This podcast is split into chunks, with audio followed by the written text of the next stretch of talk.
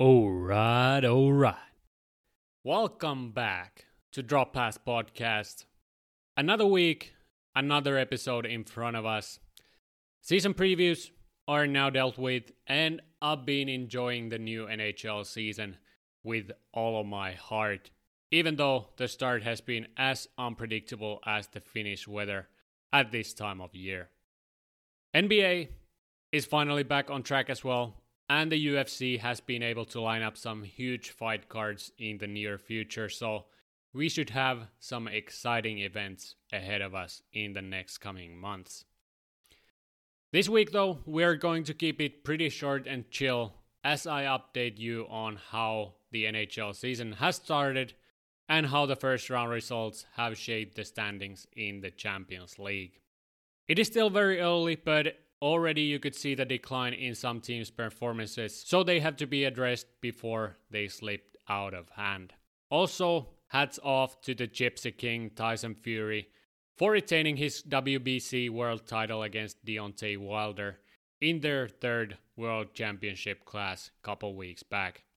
It was as entertaining match as one could expect, and Fury once again showed why he is titled as one of the most technical strikers in the heavyweight class. Who will challenge him next, or is the champ already done with his boxing career after such a heartwarming comeback to the elite of boxing?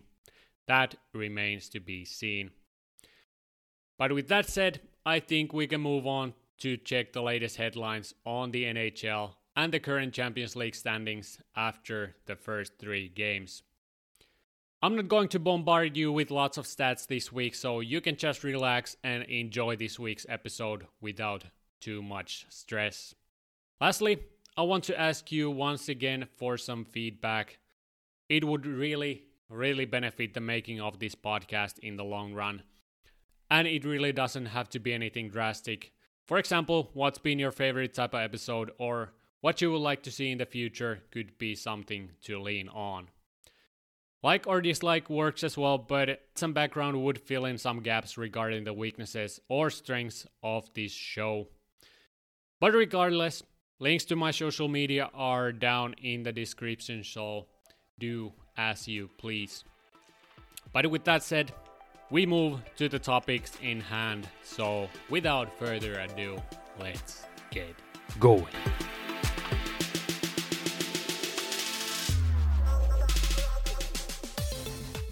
Okay, my little ponies, it's time to take a glance at the latest news from the NHL. Probably the biggest headline this week was Evander Kane's 21 game sussy, which he received for violating NHL's COVID protocol. And I mean, this was expected, or at least we knew that he was going to receive some kind of disciplinary notice for his offseason actions, and seemingly the entire organization is starting to get fed up with his offering activities, which include massive gambling debts and most recently the sexual assault slash domestic battery allegations. Last year, I thought that the guy had gotten his together, but seemingly that wasn't the case. The most repulsive aspect is the physical abuse allegation case against him, and overall, things just seem to fall apart for him all at once. The protocol infraction was just the tip of the iceberg since he filed for bankruptcy earlier this year and was sued for unpaid loan. To me, Sharks have only one thing remaining that they are able to do with Kane at this point, and that is his contract's termination, even though the protocol infraction by itself won't be enough to make that happen. Players seemingly are fed up with his antics as well, and I just can't see a future for him in the NHL after all is said and done. Players, after all, are responsible for their actions, not the teams, and San Jose Sharks is his employer, so I ask the question would this be acceptable in a normal workplace? My answer would be no, but we have to wait and see what happens. But if Kane wants to continue his professional hockey career, I would suggest learning some Russian because that might be his only option left. Jaromir Jagr did it before him, so if I was Kane, I would call the man and ask for advice on how to deal with overwhelming debts. Also, Robin Lehner came out with pretty strong statement towards the league a couple weeks back on the mental aspect of this sport and I fully support him with this case because this is most likely bigger problem for the league than many of us might expect. Players have been vocal of this issue already in recent years and my thinking is that this issue needs to be addressed sooner rather than later now that there clearly is a lack of support from NHL's behalf. Mental health problems are never easy thing to discuss, but with more players stepping up to plate and bringing these problems to the surface, should affect a change of some sort. The sport is already challenging on its own with the physical aspect, and there are professionals who deal with physical treatment, so there should be a department fully focused on the mental side of things as well. We've seen the sad stories in which this pressure might lead to, so there needs to be change so that we won't have to hear any more of these sad and unfortunate stories where human lives are at stake. That's why I want to pay my respects to late Jimmy Broadway Hayes, who passed away just a few weeks ago. I won't go into any details, but these are the endings we don't want to hear, and so NHL needs to stand up and make a decision on how to cope with these things before someone pays the ultimate price. This still seems like a hard topic to discuss, but if we raise the awareness around the fans and the league, we force things to improve, and so we hopefully see some changes already in the near future. And even though I don't want to bring negative thoughts to this podcast, I felt like this was a problem that I needed to address since there seemingly is a big hole when it comes to dealing with these kind of issues, and players have been vocal about it, so raising the awareness is never a bad thing, especially when it comes to mental side of things. It is an important aspect in the civilian life, so why it shouldn't fit the professional scenery as well. But let that sink in just a moment as we move to the other news surrounding the NHL and the Champions League. So let's continue as we check how the injury list is looking at this point of the season. Well, first of all, we have to address the LTIR players since we got another big name to the list this week, which won't please many people to say the least when looking back at the previous season. Long term injured reserve means that players with this specification are expected to miss significant time because of their injuries and don't count towards teams' caps. From the get go, players such as Ben Bishop, Bryan Little, Oscar Klefbom, Johnny Boychuk, Michael Ferland, Jack Eichel, Brandon Sutter, Kevin Hayes, Evgeny Malkin, Shea Weber, Carey Price, Paul Byron, Alex Tuch, Jake Gardiner, Alex Daylock, Jakub Vrana, Nick Bäckström, Oskar Sundqvist, Josh Archibald, Colin White, Travis Hamonic, and Caleb Jones have been on the LTIR and are expected to miss still some time, whether it is an injury or personal matter related. But during past couple of weeks, we've seen some additions to this list, and probably the most noticeable one was Tampa Bay's Nikita Kucherov. And I know some of you almost needed extra oxygen because of flashbacks, and I completely understand it. Currently, it is unknown how long Cooch is going to be out, but I would assume that he will make his comeback before the Olympics because I believe that he wants to participate now that the NHL players are finally back in the scene. And that's exactly why I don't expect Tampa to make any additions to their roster, even with the additional cap space. But like I said, it is still unknown how long of a rehabbing process Kucherov has ahead of him, since it is a lower body injury and after all, there always is the possibility of a surgery. This year, I would say that it would hurt the team more if he's out long term because of the absence of Gourde, Coleman, Goodrow line, but at the same time, it would fit to my prediction of them finishing third with few more losses. But we'll see once the team announces additional information concerning the injury, but I believe that he wants to be back before Olympic Games start in Beijing. Tampa also lost their offseason addition Zach Bogosian to injury, and he is expected to miss at least 46 weeks with undisclosed injury, but he will be back on their blue line with relatively short notice. Toronto also received some bad news last week when it was announced that Ilya Mikheyev's thumb required surgery, and he is expected to miss somewhere along the lines of 6 to 8 weeks. Meanwhile, Nick Robertson will be out for at least 10 weeks because of fractured leg. Similar timetable to Mikheyev was also set to Golden Knights goal scorer Max Pacioretty, who suffered a lower body injury against the Kings last week, which will be a huge blow to already struggling Vegas side. Meanwhile, in Buffalo, youngsters Casey Mittelstadt and Henry Jokiharju will still miss some time with their injuries, but for now, Buffalo seems to be in good shape even without the two studs. Anaheim's lineup is quite healthy at the moment, but this week was announced that their forward Max Jones will be sidelined for a long time because of a surgery that will repair his torn pectoral muscle and thus will miss 4 to 6 months to recover. New Jersey got some news as well, both good and bad, when Jack Hughes was injured in the game against the Kraken this week.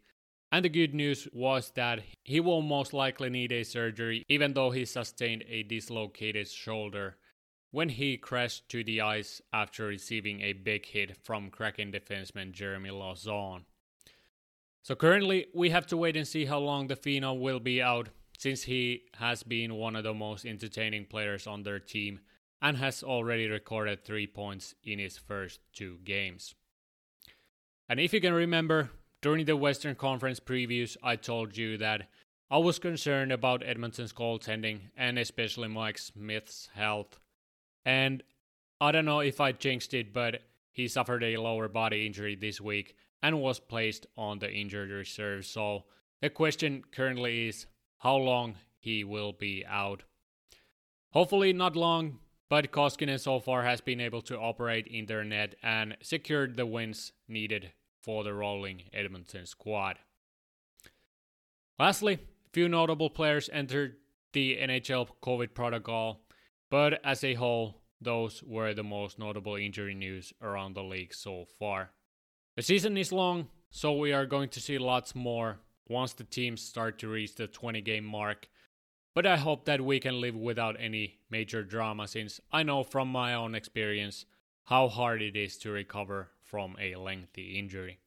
Yes, these guys get paid a bit more to cope with these problems, but you never hope these to happen to anyone. But unfortunately, they are part of professional sports. I'm probably not going to involve these each week, but if there is something major that happened between episodes, I will make sure to keep you posted on these matters, whether it is major injury, trade, or signing. Consider it done. But with that said, let's see how teams have started their seasons and which players have already stood out in the few games we've seen. Alright, let's get the worst of the worst out first, aka Chicago, Arizona, and Montreal. I mean, Arizona doesn't surprise me one bit, but Chicago and Montreal are somewhat intriguing, especially Montreal, which is currently the worst team in the league, with five losses in their first five games and negative goal difference of minus 15. And I mean, they've been bad with capital B. And if you remember, I predicted that they would struggle big time this year, but this has been disastrous start to the organization and you know it hasn't been because of a bad goaltending. Only 4 goals scored through 5 games isn't sufficient at all. And Jake Allen is the last player you can blame on this squad. But if this level continues throughout the season, I won't be too mad since the lottery odds for Shane Wright increase and that would be the player the Habs have been missing for years now. So, whatever happens this year, I won't be too dramatic about it since the odds were pretty bad to start with, and Bergevin has already been linked to Los Angeles at this point of the season. So, all I can say is good luck on your journey, both Bergevin and the Habs. And like I said in the season previews, Chicago was a big wild card on my papers coming into this season, and currently they seem to end up on the bottom half of the league, which wasn't completely what I expected, but more so I was expecting them to fight for a playoff spot this year. Fleury's appearances have been atrocious in the crease, and Jonathan Toews' comeback hasn't been as impactful as many, me included, expected before the season started. The expected suspects, Patty Kane, Alex DeBrincat, Kirby Dach, and Seth Jones have been the main guns on offense so far. But if they fancy to fight for a playoff spot, which I doubt, they need involvement from the rest of their group similar to last year. Only one point from five games is alarming, especially when looking at the other Western Conference teams, which haven't been boasting with points so far either. Goaltending and depth need to step up if they want to achieve anything else than the lottery ticket this year. But the way they've invested this summer, I expect some changes with short notice, since there already has been talk surrounding Dylan Strome's departure and he could be the first guy out of Chicago if they want to address their current weaknesses. Arizona was expected to be a total house, so there's not much to speculate about.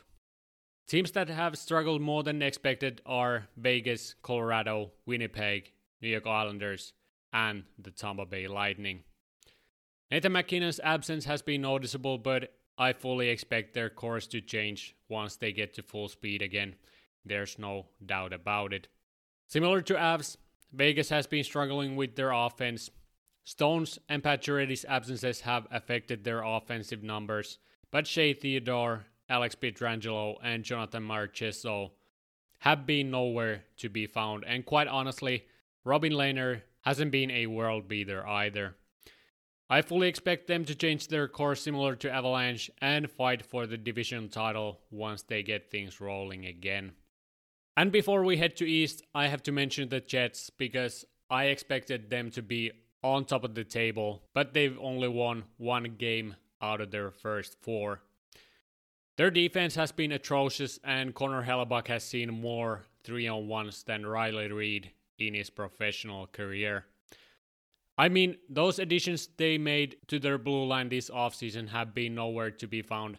And just as heads up for the Jets, it won't be a walk in the park when it comes to playoffs. So if I was them, I would get my together fast and start playing on the level they are expected to. But that was just a storm warning, so that's all for the Jets for now. In the East, the Islanders haven't been able to find offense in their first four games, and surprisingly, their strength defense has been lackluster as well while they got blown out by Florida and Carolina in their previous two games. Similar problem can be seen in Tampa, where the back-to-back champs have seemed to suffer from championship hangover, and thus the defense hasn't been their biggest interest so far. But once the young boys start to tire themselves up, the veterans will take over, so there's certainly no panic when it comes to their season. Certainly, Kucherov's absence will be noticeable, but to me, their core is still one of the best in the league, and so I wouldn't count my chickens before they hatch. And before you Maple Leafs fans start to burn your jerseys and hyperventilate, just take a moment to think about Winnie the Pooh. The feeling will pass by, and you won't suffer for the entire season. You have to remember that Austin missed significant time with his injury and will be back to his level quicker than you think. And remember to hydrate yourselves during the games. Thank you. When it comes to surprises, we got a few to mention. First of all, don't try to come at me with the Sabres because that thing ain't gonna fly. Just FYI, no cap. I don't know what nerve they've hit, but even though they've got competent coach for once, that thing is bound to hit its ceiling. I would save some wins for the rest of the season because we've seen this story before. Craig Anderson, three games, .933 save percentage and 2.01 goals against average. And Kyle Okposo, Four games, one Gino, and two apples. Thanks for coming. Almost point per game. If someone is delusional enough to believe that this thing will stick, I'm ready to listen because you clearly are going through some stuff. So, so just reach out to me and we will talk. I'm willing to listen. To all Sabres fans, enjoy it while it lasts. Your Christmas came early this year. Columbus has started their season strong as well, but when you look at their first opponents, you see why they got three wins in their first games, and two of them even came in overtime. Their goaltending has been strong. Patrick Laine has looked much more of himself this year, and Oliver Bjorkstrand has continued where he left off last season. Also, Max Domi has been solid alongside Laine, while Werenski has started to fill those expectations, which were laid on him once Seth Jones left to Chicago.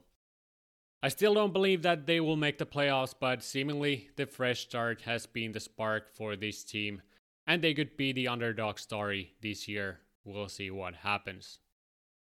Same thing goes with Pittsburgh, who've been battling without their stars so far and been surprisingly good to say the least. I probably underestimated Mike Sullivan's presence behind their bench, and the team overall seems like a cohesive unit, which could lead to favorable results as we've already seen. The goaltending hasn't been bad either, so it will be interesting to see how they manage this stacked Metropolitan division. Last team from the East that has somewhat surprised me is the Detroit Red Wings. They've showed some character already, while the whole roster has been chipping in each night, which has equal to two wins in their first four games. Both Lucas Raymond and Moritz Seider haven't looked out of place one bit, and Thomas Greiss has been a wall on their net, so they could be really tough opponent this year if they can keep this level of play going forward. Last team I want to mention is the San Jose Sharks, and even though I would like to say something about one of their rookies, I'm not willing to jinx it, so let's just say that they've been better than advertised. Barabanov hasn't even made his comeback yet, so he should add something to their lineup as well. I still believe that they will start to plummet at some point since both of their netminders currently hold above 0.920 save percentages and under 2.10 goals against average. So, if I had to be sure of something, it would be that those numbers will come down, most likely pretty soon. William Eklund has been solid as well, Timo Meier is showing signs of comeback season, and Captain Couture is even playing above his expectations, so you could say that it has been a surprising start for the Sharks. November, though, is probably the darkest month of them all, so all I can say is just keep going. Scoring leaders so far, Mac Jesus on top with Draisaitl. Surprised? I wouldn't be even if they were only allowed to play with their feet. Then few points behind, Anze Kopitar with 6 tucks and 3 apples, followed by Caps combo, Ovi and Kuznetsov, and Nice Bison himself, Jesse Puljujärvi. 8 points in 5 games, so the 70 point mark is still very much in reach, even before Christmas. Kyle Connor, Stammer, Couture, Bjorkstrand, Meier, Dowdy, Nugent Hopkins, and I might have told you that Jordan Kyrou is a pretty good player. Seven points in first three games, and I assure you that much more yet to come. So few surprises so far, but the familiar faces will most likely start to rev their engines closer we get to the Santa's homecoming. So just chill, we just got things started. No need to hit the panic button yet based on just 3 to 5 games. We still got something north of 75 games, so forget the sedatives for now. But that's pretty much where we will continue next week on the NHL. Lots of hockey still to come, and I love how we are starting to get back to the normal feeling. Where the Sabres have average attendance of 500 people, and the other fans bring the fifth element to games. NHL done with this week, so let's head to see how the first round of the Champions League has gone.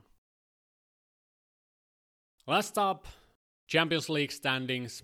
Group A, first PSG, second Manchester City, third Club Bruges, and fourth Red Bull Leipzig. Leipzig has been disappointing even without mentioning, and they have a battle in front of them if they even want to advance to the Europa League.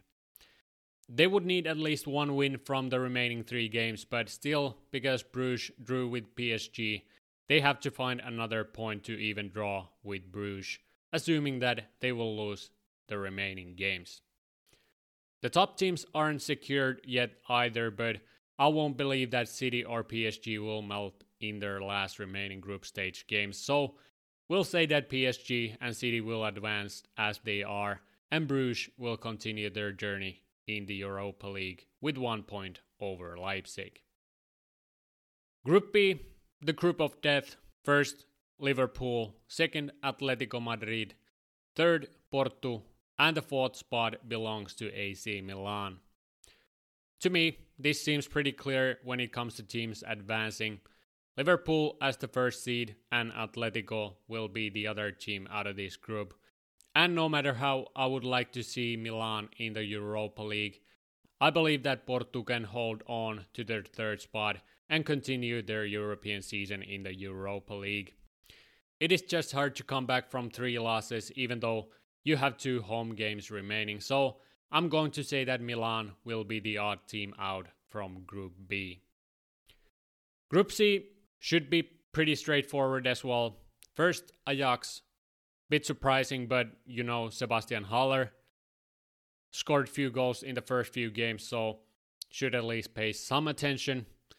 Then second, Dortmund. Third place belongs to Sporting Lisbon. And the last team of this group is Turkish Besiktas. I would say the only remaining change for this group is that Dortmund will take the first spot, but other than that, the teams are pretty much settled. Dortmund and Ajax, with their explosive start, will advance to the next round, while Sporting will challenge the teams in the Europa League. Besiktas put up a good fight in their first game against Dortmund, but I don't see many free points available for them from these other three games, so that's why they are out in my papers. In the Group C, we've seen the biggest surprise as the first place team isn't one of the world giants, but it is a team from Moldova, Sheriff Tiraspol. They got a big win over Real Madrid in their first matchup thanks to 90th minute wonder strike, but unfortunately, I have to admit that those heroics won't be enough. Real is in the second place. Inter Milan closed out their first round with a win over Sheriff and is currently third in the group, while Shakhtar Donetsk mans the last place in the group. Madrid is going through, no questions about it, and as I said, Tiraspol will unfortunately find themselves from the Europa League.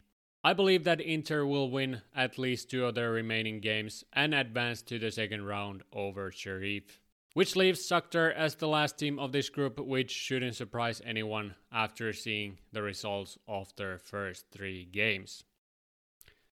Group E, though, is trickier than the previous one since Bayern München is in the first place, Benfica holds the second spot, Barcelona is in third, and fourth spot place is Dynamo Kiev. Bayern is through unquestionably, but the second spot is still in the grasp of both Benfica and Barcelona. Barca has been hot garbage this season in both Champions League and La Liga, so the odds are against the struggling Spanish giant. They were only able to barely beat Kiev in their last first round game, while they lost the first two games to Benfica and Bayern 3 to nothing. So minus 5 goal difference going into second round of the group stages. Benfica on the other hand has all the keys to success with one point lead over Barca, while the second spot could end up being decided in their game against each other. Very choosy matchups for the last three games, but I have to believe that Benfica is able to handle the situation and drop Barcelona to Europa League. First time in God knows how long. Kiev will be the slot machine in this group and will finish last if nothing special happens. Watch them beat Barca in their next game. Group F is fairly unpredictable as well, since all four teams are within 4 points of each other when we head to the last three games of the group stages. First place currently belongs to Manchester United with one loss. Second spot belongs to Atalanta, while Villarreal is even in points with them on the third spot, and the last team of this group currently is BSC Young Boys, who beat Man U in their first game. United hasn't been up to par yet in Premier League either as of late, so they need to find wins in Champions League if they want to advance from this group. I fully believe that they will make it out of Group F as the first seed, but they need to find their game if they want a deep run in this competition.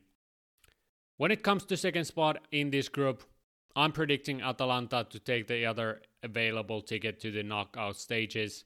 Since even though they haven't been on form in Serie A, Villarreal has been struggling as of late, and thus I see Atalanta to squeak in from this group.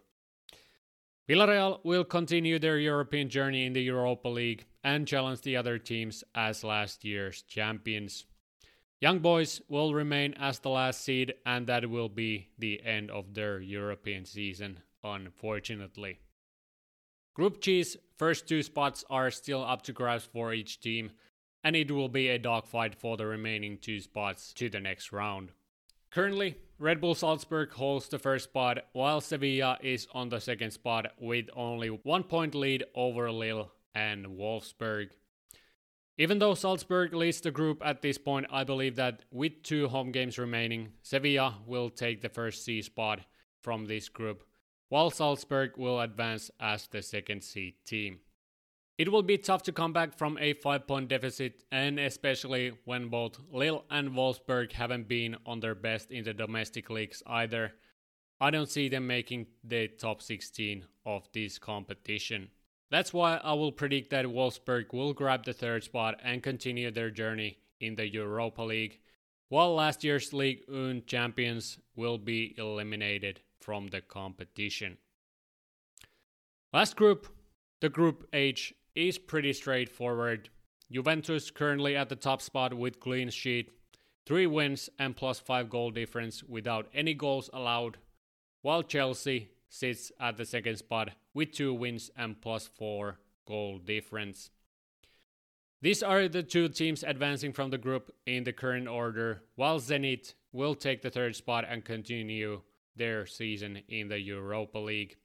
Malmo is the laughing stock of this group and they can pretty much focus on their domestic season since they don't have anything to offer currently in the Champions League. Top scorers currently in the competition are Sebastian Haller with 6 tucks, Robert Lewandowski, and Mo Salah with 5 goals, and the last player with more than 3 goals is Leipzig's Christian Nkunku.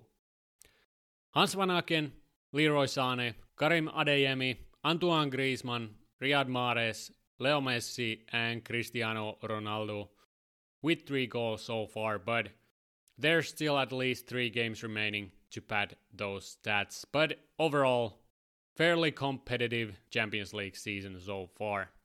The big dogs are in the crosshairs as always, and already we've seen some surprising results, so get ready for one or two more in the last games. But that pretty much wraps up the episode.